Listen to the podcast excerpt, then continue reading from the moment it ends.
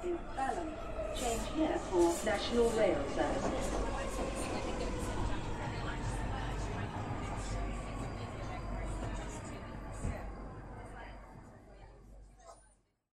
Bine te-am regăsit în stația Londra. Eu sunt Manuel Cheța de la manuel cheța punct com și tu asculti podcastul Un Român în Londra. De data aceasta suntem la episodul numărul o sută optzeci denumit Emma Raducanu, muncă și circumstanțe. Am și eu niște gânduri pe chestia asta. În acest episod o sută optzeci al podcastului vreau să vorbesc despre merite când vine vorba de Emma Raducanu, despre sfaturi practice și, bineînțeles, despre expresii britanice. Până una alta, să nu uităm că podcastul de față este partea Think Digital Podcast Network și că mă găsești pe Podbean, pe iTunes, Spotify, radio punct com și pe YouTube. Ca știre de ultimă oră, pe YouTube am început să pun capitole la acele filmulețe care le urc pe acel canal de YouTube. Și respectiv, dacă nu vrei să asculti tot podcastul, atunci poți sări direct la secțiunea care te interesează mai mult. Așadar, nu uita pe orice fel de platformă pe care asculti podcastul de față, să dai un like, share, cookies, flori, trandafiri, ce se mai dă, tomate, în așa fel încât să ajungă la cât mai mulți oameni, vorba aia, word, word of mouth, adică din uh, om în om, în așa fel încât acest podcast să ajungă la cât mai mulți oameni. Și înainte să discut despre subiectele zilei, ca să zic așa, trebuie să pomenesc câțiva oameni faini, cum sunt cei de la Rand E Hub pe Facebook, care te ajută pe probleme de Facebook, de Facebook, pardon, de, de Brexit și de muncă. Bineînțeles, mai sunt cei de la The Three Million de pe Twitter, care te ajută în tot felul de probleme legate de settled status și drepturile europenilor în U K. E Centrul Filia, care face campanii de conștientizare a populației legată de violența împotriva femeilor. Și, bineînțeles, mai sunt cei de la e clair punct org, un grup de O N G-uri care luptă împotriva traficului de persoane. Deci, discutăm de Rand E Hub, de trei Million, Centrul Filia și e clair punct org. Vizitează aceste website-uri și susține în orice mod știi. Și acum hai să mergem la subiectele principale ale zilei și anume, de exemplu, Emma Raducanu, senzația, să zicem, anului în materie de sport, de tenis în principal, cu care se bucură extraordinar sau se mândesc extraordinar de mult britanicii la ora asta. Și dar fiindcă Emma Raducanu la un moment dat și-a pus pe Twitter, să zicem, cum îi zice, națiile din care face parte efectiv și cetățeniile, oamenii s-au, au început să aibă tot felul de discuții în, în contradictor, ca să zic. Hai să ne uităm de Emma Raducanu, Twitter. Da, Emma Raducanu pe Twitter. Nu urmăresc, nu am treabă așa. Zice London, Toronto, Shenyang, București, Insta, Emma Raducanu. Și ajungea foarte mulți oameni când au văzut că ea a pus, să zicem, capitalele astea, s-au întrebat, ok, care este treaba, că discutau pe tot felul de cercuri, zice, Britanica, Emma Raducanu. Și este perfect adevărat. Ea a deschis o serie de discuții de faptul că a câștigat la U S Open, nu mai știu ce, meci de tenis, faptul că a câștigat, fiind prima femeie britanică care a câștigat în ultimii patruzeci până la șaizeci de ani de zile U S Open, mi se pare. Și de acolo, de acolo îi se trage faima și toată lumea este înnebunită după ea la ora asta și are numai optsprezece ani. Și ce a făcut? Bineînțeles, a, și-a pus capitalele diverselor țări din care face parte ea, ori cultural, ori ca părinți, ori ca cetățenie. Că, de exemplu, în momentul de față a pus Londra, pentru că ea s-a mutat în Londra cu familia, sau familia s-a mutat cu ea în Londra când avea vreo doi trei ani și în momentul de față, în virtutea faptului că părinții au probabil la rândul lor cetățenie britanică, are și ea cetățenie britanică. Și, bineînțeles, faptul că s-a născut în Toronto îi, îi conferă și cetățenie canadiană. O chestie foarte interesantă. Shenyang este localitatea din care provine mama ei. Emma Raducanu are tată român și mamă chineză. Și București, chiar la final pus acolo, e tatăl din România. Și atunci, uită-te cum, când te uiți la Emma Raducanu, te gândești foarte mult la ceea ce înseamnă și Londra. Pentru că în Londra locuiesc în momentul de față. Și în Londra nu numai că ai două sute de nații diferite în același oraș, ci pur și simplu vezi și combinații așa de toate felurile și vezi, de exemplu, negri cu asiatici, vezi albi cu chinezi și așa mai departe, tot fel de combinații posibile de oameni între oameni. Și atunci, bineînțeles, Emma Raducanu este combinație între român și chineză. Și uite de că asta a dat naștere la o serie de discuții în alea peste tot pe internetul ăsta, unii că e britanică, unii că nu e britanică, unii că e româncă, unii... tot așa, tot felul de chestii astea, știi? Singura discuție care are rost este vorba de munca ei. Și atunci meritul, că discutam la un moment dat despre merite, în primul și în primul rând meritul este al ei că a muncit. Degeaba poți, ai, să zicem, și părinți și țară bună și ce vrei tu, dacă tu, la rândul tău, ca ființă umană, personal, nu lucrezi. Și atunci este, în primul și primul rând, meritul ei. Și pe aia mai apoi, să te uiți, meritul părinților, am înțeles eu că mai degrabă ar fi meritul mamei, care cumva a fost foarte strictă cu ea, așa. Și după aia vin următoarele merite, gen faptul că s-a dus, a călătorit foarte des în China, în Shenyang, unde a făcut tot felul de antrenamente de sport, respectiv tenis de masă și tenis de câmp normal. Și acolo și-a câștigat ceva dexteritate și, să zicem, agresivitate în jucarea tenisului. Și uite că, pe ultimul loc, bineînțeles, vine Bucureștiul, nu știu pe ce considerente, în afară de faptul că tatăl ei este din România. Și cam atât. Și acum mulți ziceau, uite, ne mândim cu românii noștri de dincolo. Măi, prietene, este cam greu tu, fiind în România, să te mândești cu românii tăi de dincolo, când acei români de dincolo nici măcar nu s-au născut în România, știi?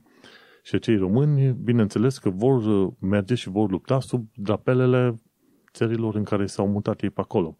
Și ai putea spune că singurul merit pe care l-au acei români din străinătate e că se trag din părinți români, dar... ce s-a întâmplat cu acei părinți români? Au fost alungați din țară, într-un fel sau în altul, de către societate, știi? Și atunci, meritul României este circumstanțial. Atât, doar atât, n-ai altceva ce zice, doar că meritul României este circumstanțial, adică unul dintre părinți a venit din România și cam atât. Pentru că foarte mulți oameni s-au plâns în România de faptul că ar fi bun la sport, ar face ceva performanță, dar n-au susținere, ba de la consilii locale, județene, ce mai știu eu, de la satul român, și atunci foarte mulți dintre ei au nevoie să apeleze la prieteni, rude, ca să-i ajute cu campionate sau ce mai au de făcut pe acolo. Așa că meritul mare, aici bineînțeles că e pusă Londra pe primul loc, este și, și părinții care au tras de ea, dar și a locului și a țării în care locuiește în momentul de față. Am înțeles că prin zona aia Bromley, pe unde locuiește, bineînțeles, au avut cluburi de tenis, au f- a fost susținută de o serie de antrenori pe acolo, iar dacă este un lucru pe care îl descoperi în Londra, acela este faptul că găsești foarte multe terenuri de sport pe oriunde te duce. Te duce. Sunt terenuri de fotbal și terenuri de tenis în principiu și ai multe terenuri de golf din loc în loc. Și atunci îți dai seama, când vezi atât de multe terenuri de sport, îți dai seama că, într-adevăr, se pune accentul foarte puternic pe sport aici și cine vrea să facă performanță, poate face performanță în mediul de aici din Londra. Și așa că, uite-te că lupta pe care se duce în toate direcțiile e Emma Raducanu româncă, este, prin circumstanțe, este și britanică, este și chineză, este și canadiană. Și așa că e un, un mix de oameni și de culturi, un lucru foarte bun și cumva, într-un fel sau în altul, face pe toată lumea mândră, ca să zicem așa. Dar în principiu ea s-a dus să joace acolo la U S Open din perspectiva de britanică, în numele britanicilor și, bineînțeles, tot în numele britanicilor a câștigat pe acolo. Așa că, bineînțeles, britanicii au motive suficient de mari să se bucure de succesul ei, pentru că și britanicii au participat la acest succes. Așa că, uite-te că se poate face succes în... și românii fac succes, iar o parte dintre ei, ca să aibă acel succes, cumva se văd nevoiți să plece din, din țară. Acum, depinde de oameni. Aprecierea mea mare este pentru, bineînțeles, oamenii care pot avea succes în România. Bineînțeles, am apreciere și față de oamenii care au succes în străinătate. Sunt uh, situații și situații. Și așa că stai să te uiți, Emma Raducanu, bineînțeles, merită toate laudele pentru că a depus muncă extraordinar de mare. Sunt pe aici, prin U K, au o viață bună foarte mulți britanici, dar nu vor să se ducă să facă sport de performanță, ori să facă anumite skill-uri mai, mai interesante, mai moderne, mai mari, mai gen inginerie, software engineering, nu vezi pe acolo. Și atunci ajungi să te uiți, ok, Emma Raducanu este un succes, dar e o combinație între munca foarte mare depusă și faptul că are niște, a avut și niște circumstanțe pozitive, respectiv de la părinți, de la mama ei pe acolo și de la uh, țara și contextul în care a trăit și a crescut. Că poți să ai foarte multă muncă, dar dacă n-ai circumstanțe pozitive, s-ar putea să nu ajungi foarte departe. Sunt mulți oameni care ar fi ajuns foarte departe dacă ar fi fost susținuți. Așa că aici aveți o poveste de succes, dar este o poveste de succes combinată. Și, și personală, și de familie, și de țară. Așa că dacă e cineva cine e în drept să se laude sau să se bucure de Emma Raducanu, în primul rând ei, ea, apoi părinții ei, iar mai apoi oamenii care au ajutat-o, gen în U K și în China. Nu odată auzi de, au discuții din astea, uite, românii noștri de dincolo care au plecat. Păi da, da, asta nu înseamnă că românul are o genă specială de, de succes. Doar se întâmplă că românul are succes când pleacă din România, înțelegi? E o chestie din aia. Bineînțeles, este și atitudinea aia de imigrant. Când pleci din țara ta și te duci în altă țară, bineînțeles, vrei să dai cumva mai mult din coate, vrei să te uh, afirmi mai mult, vrei să te dezvolți mai mult, să tragi mai tare față de cei care sunt uh, autohtoni, aborigeni, cum vrei să-i spui tu, oamenii locului. Și atunci uh, meritul nu este al României propriu-zis, ci meritul este al procesului. Faptul că un om a plecat din țară, asta înseamnă că și-a pornit niște motoare în creieraș și cu motoarele alea pornite, bineînțeles, trage puțin mai tare în străinătate. Pentru că se știe că este un, cumva pe picior de supraviețuire.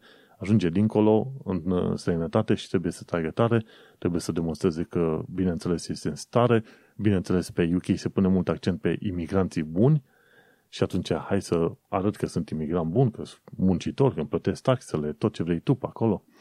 Știi? Și atunci îi vezi pe mulți oameni în România să laudă, uite, românul nostru ce a făcut? Păi da, a făcut că cum a fost alungat din țară. Nu că România i-a, i-a oferit niște skill-uri specializate. Bineînțeles, sunt cazuri în care skill-urile specializate au fost oferite și discutăm, de exemplu, de oamenii care au făcut, să zicem, școli medicale, inginerii și astea sunt niște skill-uri pe care România le-a oferit oamenilor și pe care oamenii respectivi le-au implementat în străinătate, nu în România. Așa că lauda ideea aia numită, băi, ăsta e român de-al nostru, suntem foarte mândri cu el, trebuie cumva temperată. Nu neapărat redusă la zero, dar temperată. Pentru că, în principiu, oamenii care au succes în România au succes în ciuda societății din România, nu datorită societății din România. Și cei care pleacă în străinătate au succes datorită faptului, datorită procesului de imigrație și datorită faptului că găsesc un mediu propice în care să se dezvolte. Și asta mi se pare că este istoria multor imigranți, emigranți, cum vrei să spui tu. Hai să mergem pe mai departe. Discutăm despre sfaturi practice și am aici ceva sfaturi practice. De exemplu, cei de la Which au spus că sunt situații în care poate apărea, apărea fraudă cu transfer bancar. Se numește fraudă în gen Authorized Push Payments. În mod normal, dacă cineva te sună și cere bani, trebuie să fii extraordinar de circumspect și de cele mai multe ori, dacă spune suntem de la poliție, suntem de la H M R C, de la bancă, ce vrei tu, când ți se cer bani, spui, auzi mă, hai să închid telefonul și să sun eu la sediul tău ca să mă asigur că ceea ce îmi cer tu este corect. Și ăștia de la Which au scris, which punct co punct u k, au scris un articol în care îți dau ceva sfaturi, respectiv ce se întâmplă dacă ai fost victima unei uh, fraude bancare. Și când are loc Authorized Push Payment Fraud, fraud atunci când tu trimiți bani din contul tău în alt cont, ceea ce trebuie să faci, trebuie să suni la imediat la bancă, știi? Cu cât mai repede, cu atât mai bine. Și după aia trebuie să contactezi și banca către care ți s-a cerut să trimiți banii, ca, ca să fie reclamația făcută, știi? Și atunci, în principiu, o bună parte dintre bănci sunt semnătarea unui cod de etică, să zicem așa. Și dacă poți să demonstrezi că ai fost atent la diversele avertismente și că ai avut suficiente motive să crezi că banii care ți s-au cerut au fost ceruți în mod legal, atunci cumva banca este obligată să-ți dea banii înapoi. Știi? Și așa că dacă banca refuză să-ți dea banii înapoi, poți să faci o plângere la Financial Ombudsman. Aici fiecare bancă poate să fie verificată de Financial Ombudsman, un fel de watchdog, să zicem, pentru bănci. Și te poți plânge la Financial Ombudsman și aia intră pe fir și e posibil să-ți recuperezi o parte, dacă nu toți banii. Așa că chiar dacă ești păcălit la un moment dat, sunt șanse să-ți primești banii înapoi, dar trebuie să acționezi foarte repede. Următorul sfat de care am aflat de curând este legat de Brexit. Cică, nu schimba din pre-settled status în settled status dacă ai alte schimbări pe rol în aceeași perioadă. Să zicem, în perioada asta tu vrei să te, să-ți faci un împrumut bancar pentru casă. Vrei să te muți într-o nouă chirie, vrei să schimbi jobul. Ei, bine, în perioada asta, chiar dacă ești eligibil pentru mutarea pentru settled status, trebuie să amini puțin până când ți-ai refăcut, ți-ai terminat actele cu banca, cu chiria, cu noul job. De ce? Pentru că în momentul în care îți faci cererea de la pre-settled status la settled status, în contul tău online acolo, și asta e o chestie care, de, de care nu s-a știut decât săptămâna asta s-a aflat, în contul tău online o să-ți fie tăiat pre-settled statusul și va fi trecut un fel de application, certificate of application. Iar Certificate of Application înseamnă că ori ai aplicat acum în ultima perioadă, adică anul ăsta, și aștepți răspunsul de la Home Office, ori într-adevăr schimbi statusul din pre-settled în settled status. Dar băncile n-au de unde să știe. De obicei, băncile și alte firme, când văd Certificate of Application, ele cumva se așteaptă să și primești răspuns negativ la cererea făcută. Pe când trecerea de la pre-settled la settled status e mai mult o, o chestiune de procedură, nu neapărat ceva care, într-adevăr, ar trebui să-ți blocheze orice drum. Știi? Și uite-te că în perioada de față, dacă vrei să faci pre-settled la settled status, o să fie modificat acolo cu Certificate of, of Application, ceea ce este destul de prost, pentru că băncile n-au garanția și n-au informația că tu, de fapt, faci un transfer dintr-un status în altul. Și, uite, asta e un alt mod prin care ăștia europenii au primit șuturi aiurea de nicăieri din partea Home Office pe o regulă pe care n-au comunicat absolut, absolut nicăieri. Așa. Ci că poți să suni la, de exemplu, Settlement Resolution Center ca să le cere alora când... până îți dau o decizie pentru settled status, să-ți rămână în continuare pe settled statusul. Dar oamenii nu reușesc să treacă de linie, pentru că Home Office este bombardat cu request-uri pe bandă rulantă și sunt unii oameni care și unsprezece ore au stat. Au așteptat, pardon, să prindă pe cineva la apel și totuși nu a fost, nu s-au schimbat. La un moment dat, în cazul unui maghiar, cei de la The Guardian au sunat la Home Office și atunci Home Office, într-adevăr, au schimbat statusul din Certificate of Application în pre-settled status, înapoi. Și așa că sfatul general este, dacă ai chestii de mișcat, gen schimbare de loc de muncă, chirie, ce vrei, cumpărare de casă, orice, nu schimba pre-settled status în settled status în perioada asta. Mai întâi fă mișcările alea importante și după aia fă din pre-settled în settled status. În caz că ai probleme cu statusurile astea, nu uita să faci și o reclamație la I M A, Independent Monitoring, să zicem, Agency, Authority, pardon, și atunci I M A a fost, cre- a fost este un O N G, mi se pare, creat în urma, settled, în urma Brexit-ului, care verifică aplicarea drepturilor pentru cei care au settled status, pentru europeni, bineînțeles. Și atunci, când e o problemă și vezi că nu sunt lucrurile prea bine făcute, du-te și ia legătura cu, cu cei de la Independent Monitoring Authority și depune și pe acolo o plângere și în felul ăsta o să, o să se poată strânge cât mai multe detalii legate de modul în care home office își face sau mai degrabă nu își face treaba.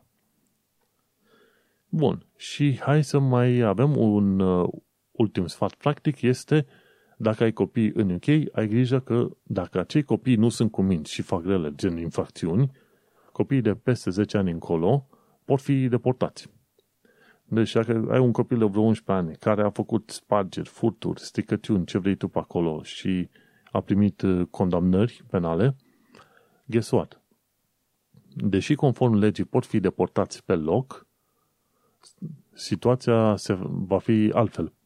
Vor face acea închisoare dacă vor face sau școală de corecție ce vrei tu să facă și după care când vor ajunge la vârsta de optsprezece ani de zile vor fi deportați. Înțelegi?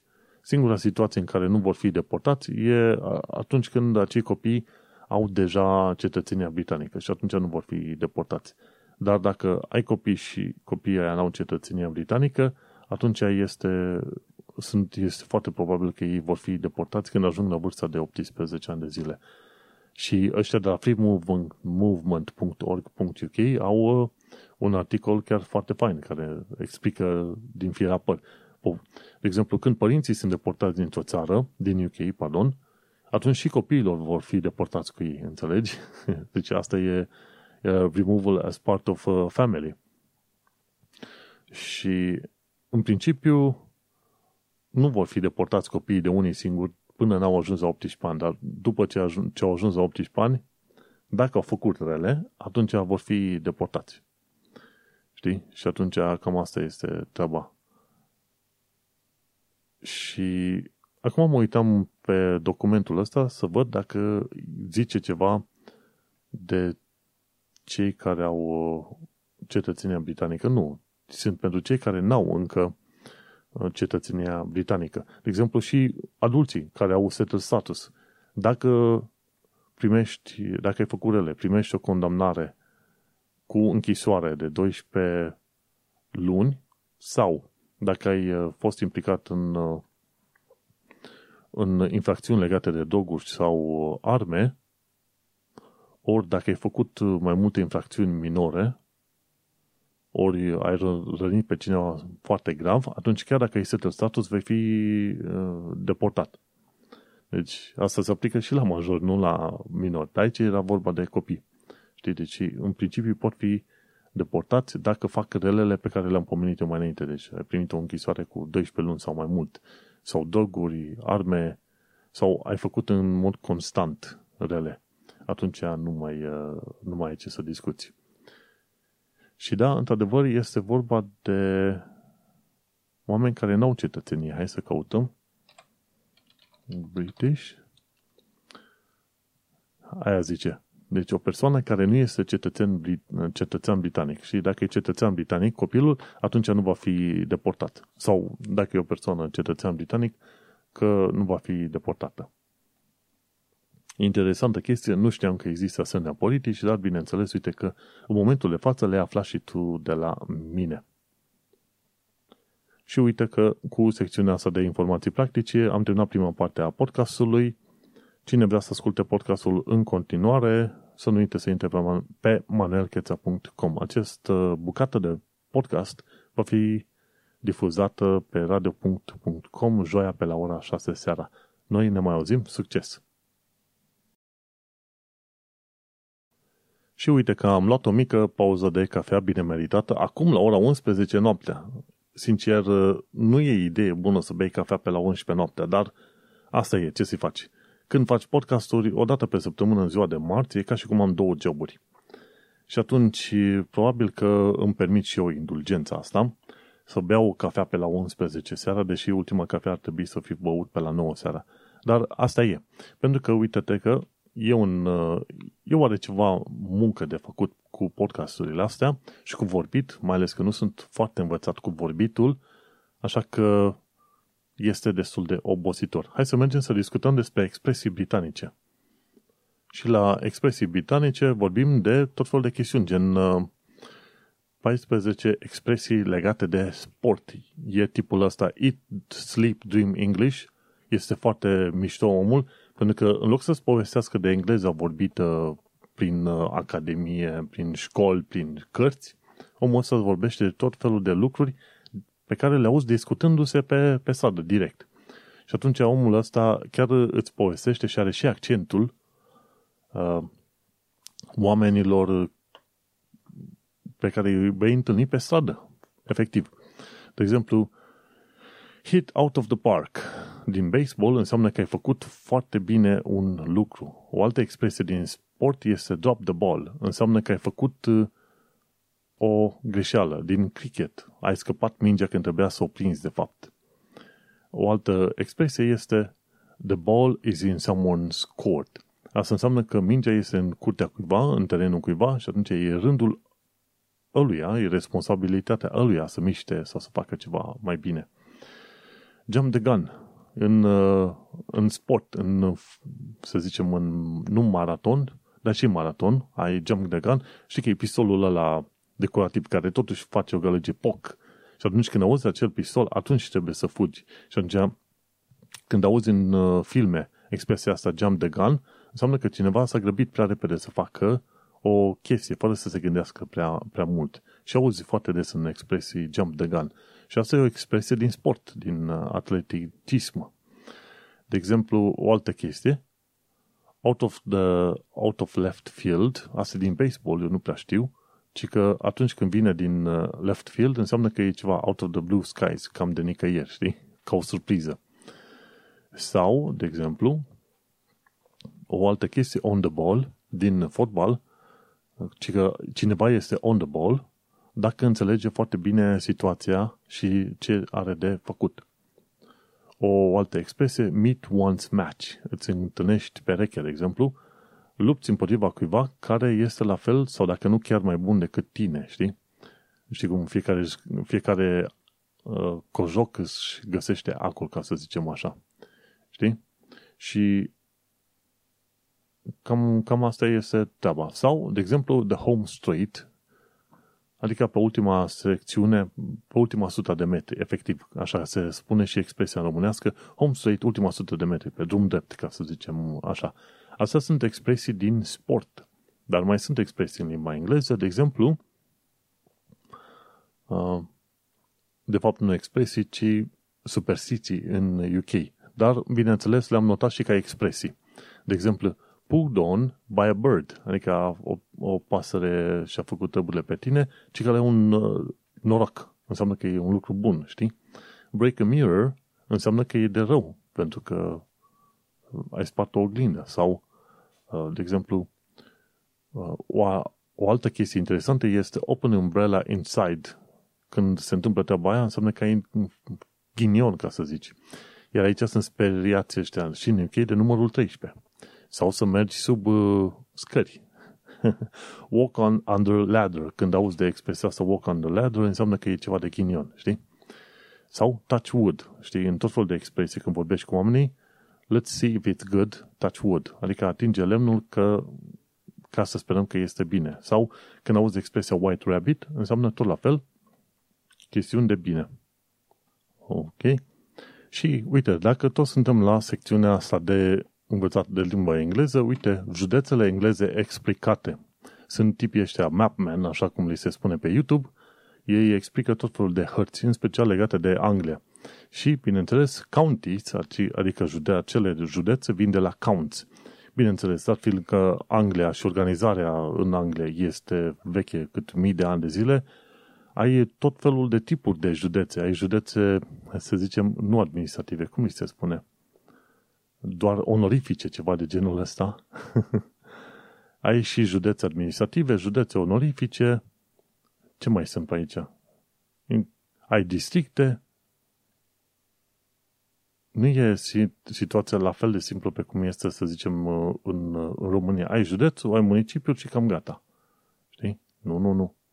Aici este puțin mai complicat și aspectul istoric lovește chiar puternic în tot felul de chestiuni din asta legate de organizare. De exemplu, ai ceremonial counties, ai county level, ai district level și ai regional level. Ai circa nouă regiuni, după aia ai pe aici șase, șase zone, să zicem șase județe ceremoniale metropolitane, patruzeci de județe ceremoniale non-metropolitane și mai Greater London pe lângă astea.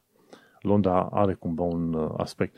Și Londra, cumva, dacă mă uit bine, Londra are și rol ceremonial, are și rol de județ, numit Greater London, dar are și rol de district, așa, e împărțită în treizeci și două de districte, plus City of London, care și el e ceva mai special. Așa că nu se putea să fie Londra mai simplă și decât restul Angliei, bineînțeles că aspectul istoric lovește din greu. Și oricum, counties, ca nume, county, vine de la counts. Înainte, județele erau conduse de earls, după aia au ajuns să fie conduse de counts, de conți. Și cam așa, de acolo vine ci că ideea de county, de la counts. Bun. Cum să înțelegi vorbitorii de limba engleză când vorbesc așa de repede? E bine, trebuie să te obișnuiești cu faptul că anumite expresii se combină foarte mult unele cu altele în limba engleză. De exemplu, what do you wanna do? Nu, nu zici what do you wanna do? Că dacă încerci să citești cuvânt cu cuvânt și aproape silabă cu silabă, o să ai probleme. Și atunci, în loc să zici what do you wanna, want, what do you want to do, zici what do you wanna do. What do you wanna do? E ca și cum ar fi tot într-o simplă frază. Dar este puțin mai complicat. Ideea este că încetul cu încetul trebuie să fii foarte atent la ceea ce vorbesc oamenii în jurul tău și să imiți modul în care se discută. Engleza care se discută în Anglia cel puțin, dar cred că și la americani, este aia cu care trăim noi cu impresia că, în care trebuie să pronunți fiecare cuvânt și fiecare silabă. Nu. Trebuie să înveți cum să combini, cum combini cuvintele între ele, trebuie să înveți ce silabe trebuie ignorate și ce litere trebuie ignorate. Câteodată anumite litere nu merg pomenite. Sau anumite silabe cu ce se înlocuiesc. De exemplu, e profesor, se scrie profesor, dar nu se citește profesor.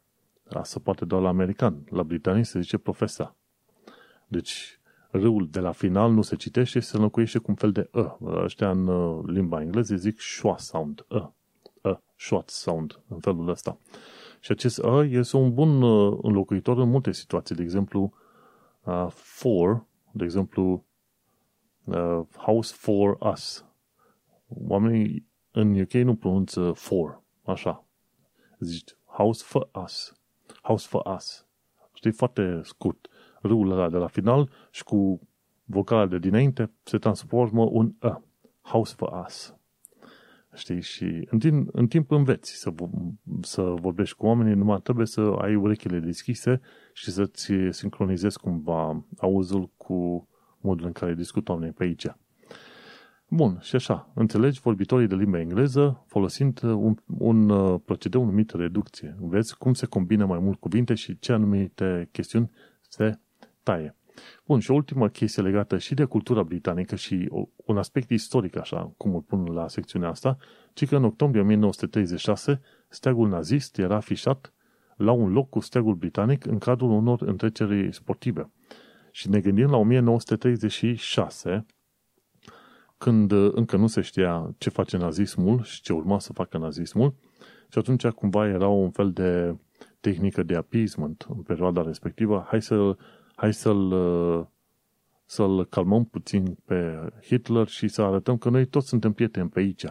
De-aia steagul nazist și salutul nazist a fost făcut inclusiv de echipe britanice în perioada aia, nouăsprezece treizeci și șase, de exemplu.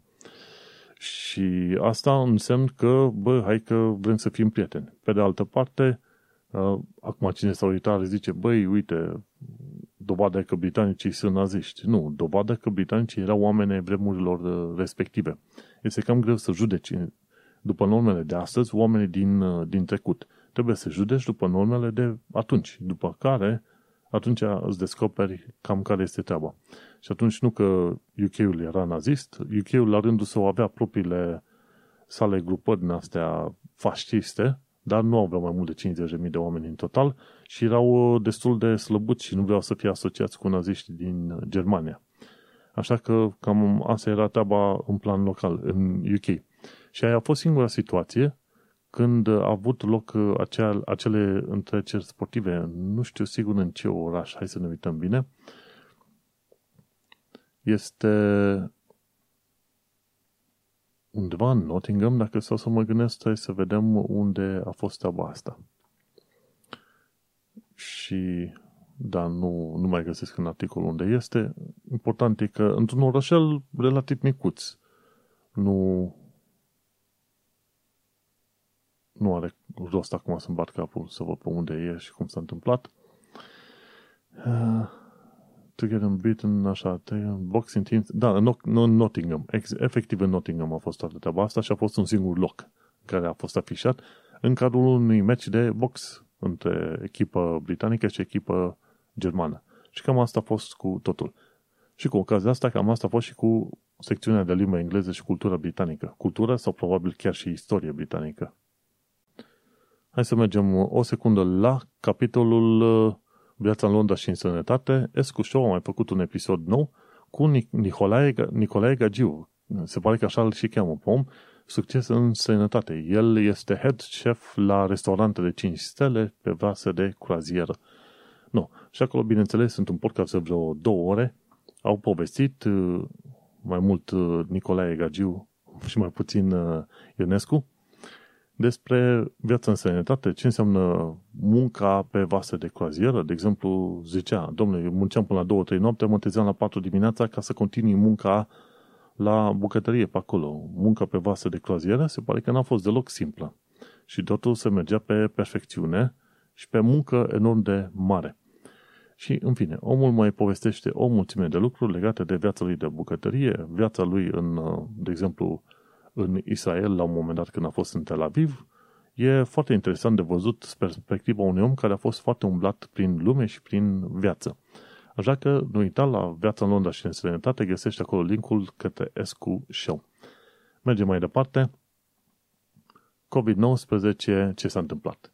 Ei bine, în momentul de față, din cauza faptului că cei de la N H S au fost loviți din greu din cauza pandemiei, acum sunt cu un minus de cincizeci de mii de doctori. Dacă ar fi să ne lovească o altă pandemie ca data trecută, în cazul de față ar fi mult mai rău, pentru că N H S-ul are o lipsă de cincizeci de mii de doctori. Deci cu toate că listele de așteptare sunt undeva între șapte și unsprezece milioane, gândește-te, având și un minus de doctori, acum nu știu dacă sunt numai din N H S direct din spitale, ori și din G P-uri, ideea este că situația este din ce în ce mai complicată și așa că cincizeci de mii de doctori mai puțini este un lucru foarte, foarte trist. De ce? Pentru că, dar fiindcă erau puțini doctori față de cât aveau nevoie, ăștia care erau la muncă trebuiau să tragă mai tare. Și au, până la urmă au descoperit că trebuie să-și dea demisia dacă au nevoie de, ce știu, câteva zile sau săptămâni să-și revină. Bun, ce se întâmplă? În luna asta sau cealaltă, în octombrie probabil încolo, cei cu vârsta de cincizeci plus vor primi un vaccin rapel. Adevărul e că mă ajunge să fac și eu un vaccin rapel de COVID, una, două, n-am nicio treabă. Sincer, mi-aș face și eu un vaccin antigripal. În octombrie e perioada în care îmi fac în mod normal vaccinul antigripal, dar mi-e teamă că iarăși nu o să reușesc să fac vaccinul antigripal, pentru că anul trecut n-am putut. Sunt curios să văd cum va fi anul ăsta. Legat de numărul de victime, ci că în U K s-au ajuns la o sută cincizeci și șapte de mii șase sute șaizeci și nouă.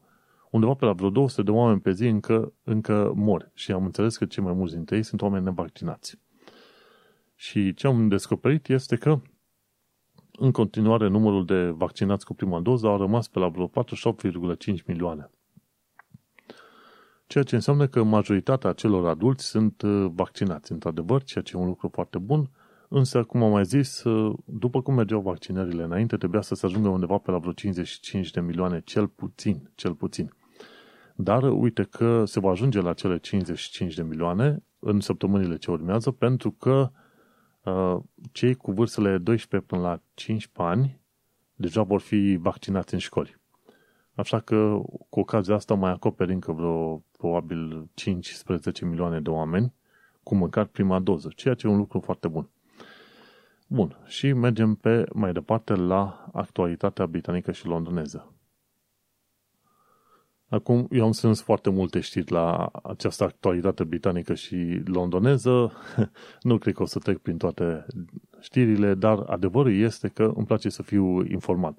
Urmăresc cât se poate de des, ce știu, B B C, The Guardian, multe alte surse. Uite, am acum în Feedly, am A Lady in London, am On London, urmăresc Politico, The Register, ce mai este, Evening Standard, Iron Visits, Mayor Watch, Neville Hobson și mai sunt acolo inclusiv Immigration Podcast și uh, Which punct co punct u k.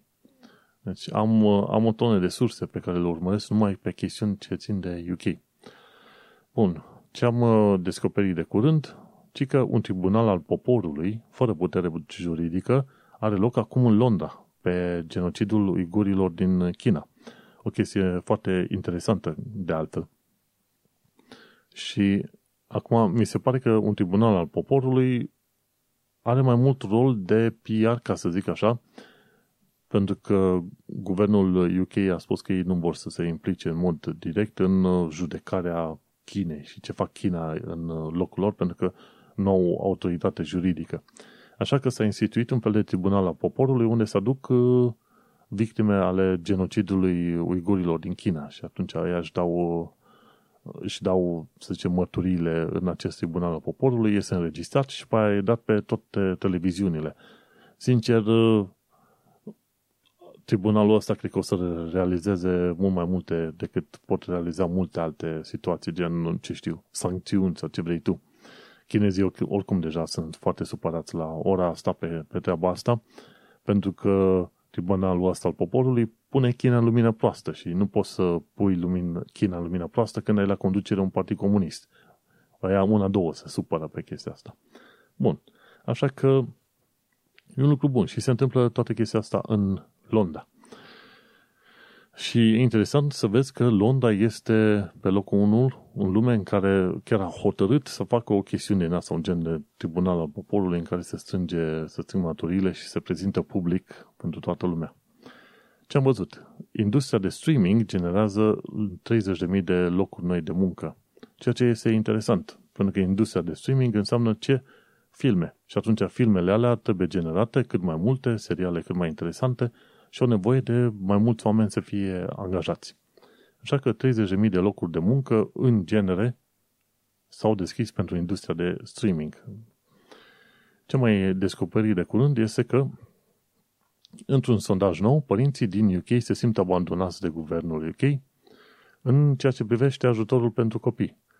Din ce am înțeles eu, banii care se dau pe fiecare copil, un fel de alocație, sunt probabil cei mai puțini din toate țările vestice, din aici, din Europa de vest. Din ce am înțeles eu, pentru un copil primești prin Germania vreo două-trei sute de euro. Ai trei-patru copii, primești suficient de mulți bani încât să te ajute cu cheltuielile legate de copii.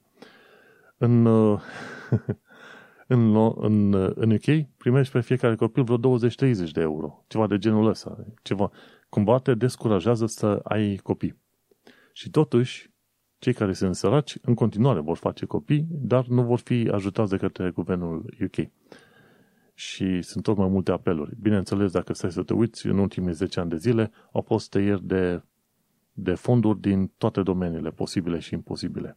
Și când a fost nevoie de consum de bani, banii s-au dus, ca în filiera P S D, la prietenii conservatorilor. Așa că atunci când e nevoie, există bani, nu există bani, când nu e nevoie, cumva bani există ca să fie trimiși către prietenii conservatorilor. Interesantă situație.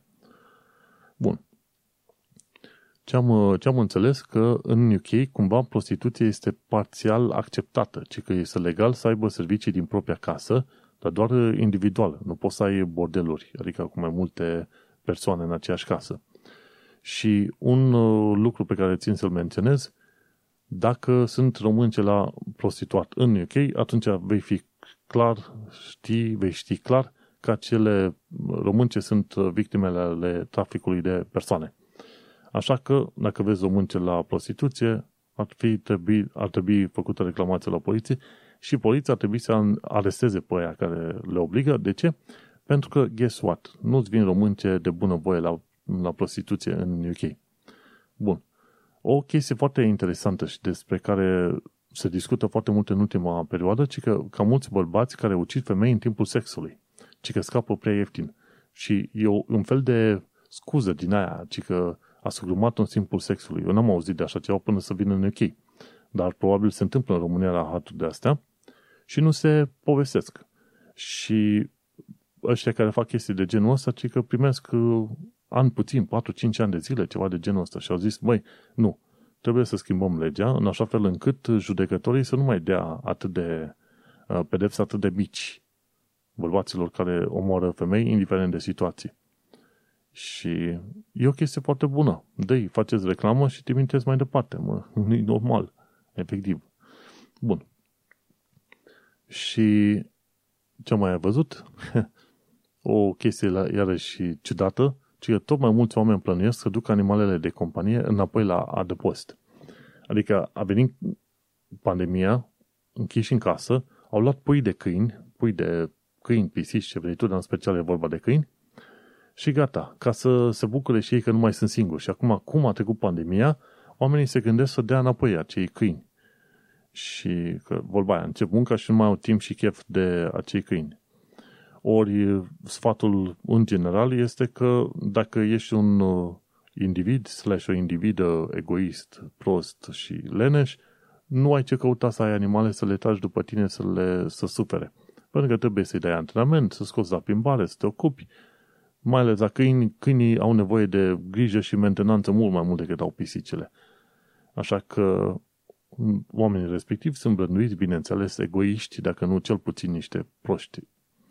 Mergem mai departe. Jonathan Pye spune social care este dezamăgitor în U K, ceea ce se știe și, bineînțeles, cu cât, cu cât trece timpul este tot mai mult în evidență, faptul că, până la urmă, guvernul conservator n-a avut niciun dor când a fost vorba să îi lasă pe foarte mulți oameni din azil să moară. Cele mai multe victime, cel puțin jumătate, în U K, au fost de COVID, au fost, bineînțeles, în aziluri. Bun. Și o altă chestie interesantă, ci că Londra primește refugiații afgani. În principiu, Sadiq Khan a spus că ei vor face tot ce pot face să îi susțină pe refugiații afgani. Ideea este că refugiații afgani nu pot aplica la azil. Adică dacă cineva a venit din Afganistan pe filiera, să zicem, Franța, să ceară azil, de cele mai multe ori vor fi refuzați de la azil și vor fi deportați. Singurii oameni care vor primi, să zicem, azil sau uh, permis de ședere completă sunt oameni care au fost aduși cu avionul din uh, Afganistan și alți oameni care au colaborat cu U K cât uh, au lucrat autoritățile în Afganistan pe acolo.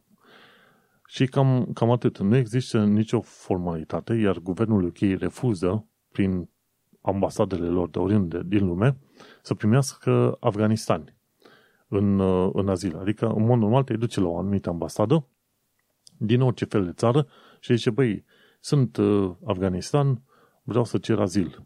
Și Home Office refuză treaba asta și nu sunt de acord să ajute cazurile de refugiați decât dacă ei i-au ales mână cu mână, pac, din Afganistan. Și pe aceeași linie, ci că unii refugiați preferă să se sinucidă decât să fie deportați. Mai ales că o bună parte dintre ei au făcut mii și mii de kilometri pe jos, au venit de prin alte zone, au trecut prin viață extraordinar de grea și când ajung în U K, în țara promisă, bineînțeles, ce află, află că vor fi ținuți în niște barăci, într-un fel de semi-închisoare, după care vor fi deportați. Și atunci unii dintre ei preferă să se sinucidă.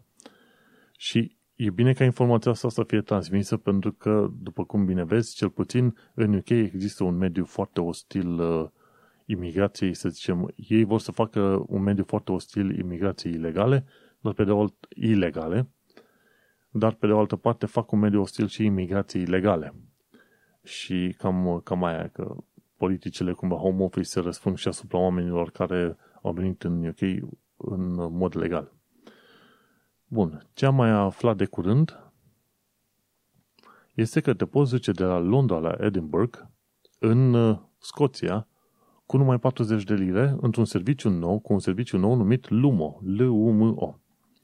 Altfel ai plăti o sută de lire numai pentru drumul dus pentru o singură persoană. Hmm. Foarte curând o să vrem să vizităm și noi Scoția, așa că aplica foarte bine că vreau să merg eu cu serviciul la LUMO, să ajung până în Scoția și decât să dau o sută de lire numai pentru un drum dus, mai bine dau patruzeci. Într-un mod interesant, trenurile te costă enorm, chiar și comparativ cu avioanele. E mai ieftin să mergi cu avionul în chei decât cu trenul.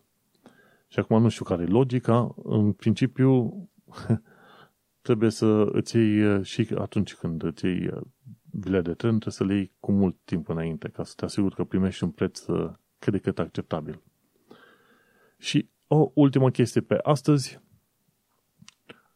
Mi se pare că ăștia de la The Guardian reușesc să facă promovarea unor, să zicem, subiecte pe de-o parte tabu, dar pe de altă parte subiecte chiar foarte bine contate. De exemplu, e, un, e o campanie în perioada asta numită Labia Liberation. Ci că sunt anumite femei care își fac operații în care își taie anumite părți din organul genital ca să fie mai frumoasă, cică. Și e o tipă numită Florence Schechter care a deschis Vagina Museum. Deci dacă ești interesat, te poți duce în zona aia. Nu știu unde este acest muzeu. Am înțeles că undeva prin nord-estul Londrei, ceva de genul ăsta. Și zice, mă, nu te mai prostii atât, că ești bărbat sau femeie, să faci operații estetice, să tai chestiuni unde nu ar trebui să tai. Așa că pentru oricare femeie care are cumva, să zicem, teamă de propriile sale organe, de ce nu, ducă-se la Vagina Museum și, bineînțeles, să caute Labia Liberation și atunci să se mai liniștească puțin, să nu aibă nevoie de niște operații care nu ar fi trebuit făcute. Bun, și uite, cu acel sfat de a mers la muzeu și de a elibera anumite gânduri, uite că am ajuns la final de nou episod de podcast, episodul o sută optzeci, denumit Emma Raducanu, muncă și circumstanțe. Am vorbit despre sfaturi practice, expresii britanice și, bineînțeles, despre merite când vine vorba de Emma Raducanu. Eu sunt Manuel Cheța de la manuel cheța punct com și tu ai ascultat podcastul Un Român în Londra, iar noi ne mai auzim pe data viitoare. Succes! The next station is Balham. Change here for National Rail Services.